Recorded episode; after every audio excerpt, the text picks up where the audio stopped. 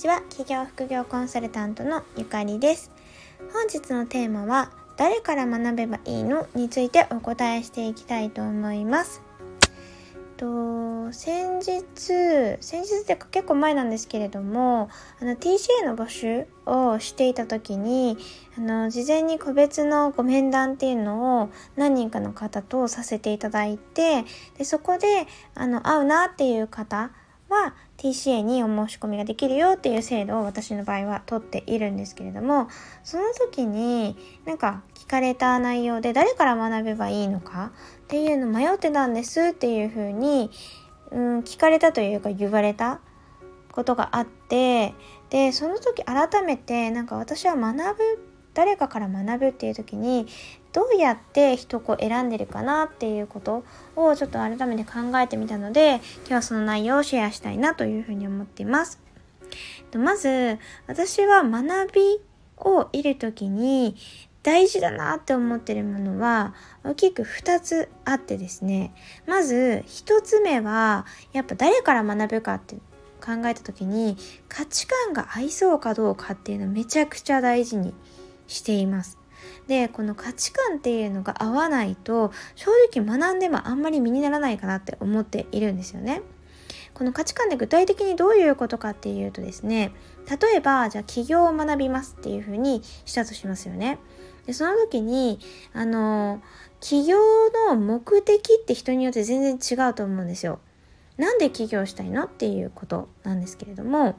でこれ教えてる人が大体ですね体現してるケースが SNS ビジネスだと多いんじゃないかなと思います。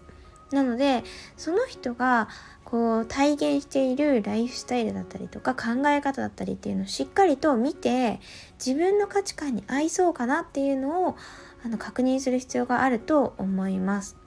例えばあのー、そうですね。私が今まで出会った方の中で言うと、起業の目的がやっぱ物欲がそもそも強いっていうか、結構ハングリー精神があって、過去、うんとちょっと経済的に苦しい思いをしたりとかしていてでもっとこうやっぱりこう上に行きたいというかあのお金をもっとたくさん稼いでいいところに住んでいいものを持っていいものを食べていい服を着てっていう風にしたいっていう方もいらっしゃったなって思うんですよね。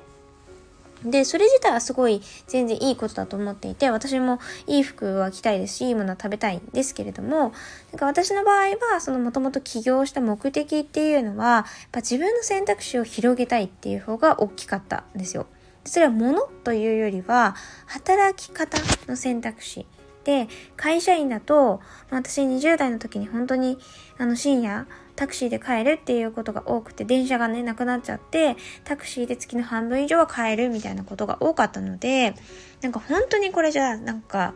こう結婚とか出産とかした時にずっと続けられるんだろうか。で、年齢を重ねた時に体力がやっぱなくなっていくと思うので、こんなに、なんだろうな、毎日バリバリ深夜まで働くなんて難しいんじゃないかなって思ってたんですよ。まあ、その将来への不安みたいなものが結構強くて、で、やっぱ自分が、まあ、会社だったり、あと自分がこうありたいなっていう風に自分のライフステージが変わった時に選択できる自分でありたいって思ったのが起業のきっかけだったんですよね。なので、あのまあ、ブランド物とか欲しいとかっていう物欲ももちろんね、ゼロではないんですけれども、というよりは、やっぱり自分にうん何かあった時って言うと変なんですけどその時その時の自分に一番フィットする働き方を自由に選べる自分でありたいっていうところが一番起業のきっかけになってるんですよね。なので、まあこういう感じ、ちょっと長くなっちゃったんですけれども、こういう感じで、その、何を目指してる人なのかなっていうその価値観をあの共有できると、企業のスタイルっていうのもそれに伴って結構似てくる部分があるかなと思うんですよね。なのでそのスタイルがやっぱり合わないとえっ、ー、と起業します起業習いますっていうのは例えばスポーツをしますっていうのと言ってるのと同じような感じでなんかバスケットボールとかもあるし野球もあるし相撲もあるしでスポーツって一言で言ってもいっぱいあるんですけどみたいなのも起業って言ってるのと同じなんですよね。なのでどういうなんか自分でありたいのかでその価値観が教えてくれる人と近いのかっていうことをしっかり見ていくっていうことは絶対大事だなというふうに思っています。なんか価値観が違うとですね入ってこないんですね話もなので同じことを学んだとしても吸収率っていうのも全然変わってしまうのでそこは注意した方がいいかなというふうに思いますで、二つ目は、私は学ぶ目的を結構明確にするっていうのを結構おすすめしています。で学ぶ目的はそれは学ぶことだよ。だと思うんですけれども、例えば、売り上げを上げたいだったとしますよね。で起業ができるスキルを身につけたいとかっていうよりは、とにかく売り上げを上げたいっていう目的があなたにもしあったとするならば、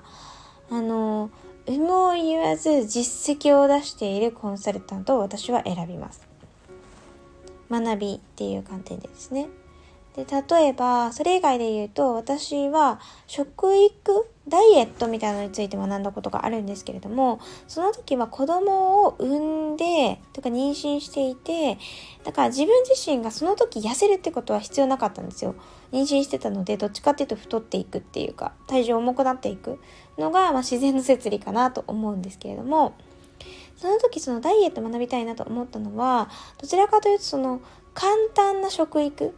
簡単な栄養素の基礎だったりとか、いい油だったりとか、いい、うん、糖、糖質ですね。糖質について学んで、こう産んだ後忙しくなったとしても、すごい簡単に栄養の基礎が分かった上で、子供になんか食事を提供できたらなって思ったのがきっかけだったんですよね。なので、簡単であること、継続できること、シンプルであること、これは自分の目的に対しては絶対必要な要素だったのでそういうノウハウとかそういううんメソッドみたいなのを教えているところから学ぶっていうことを選びました。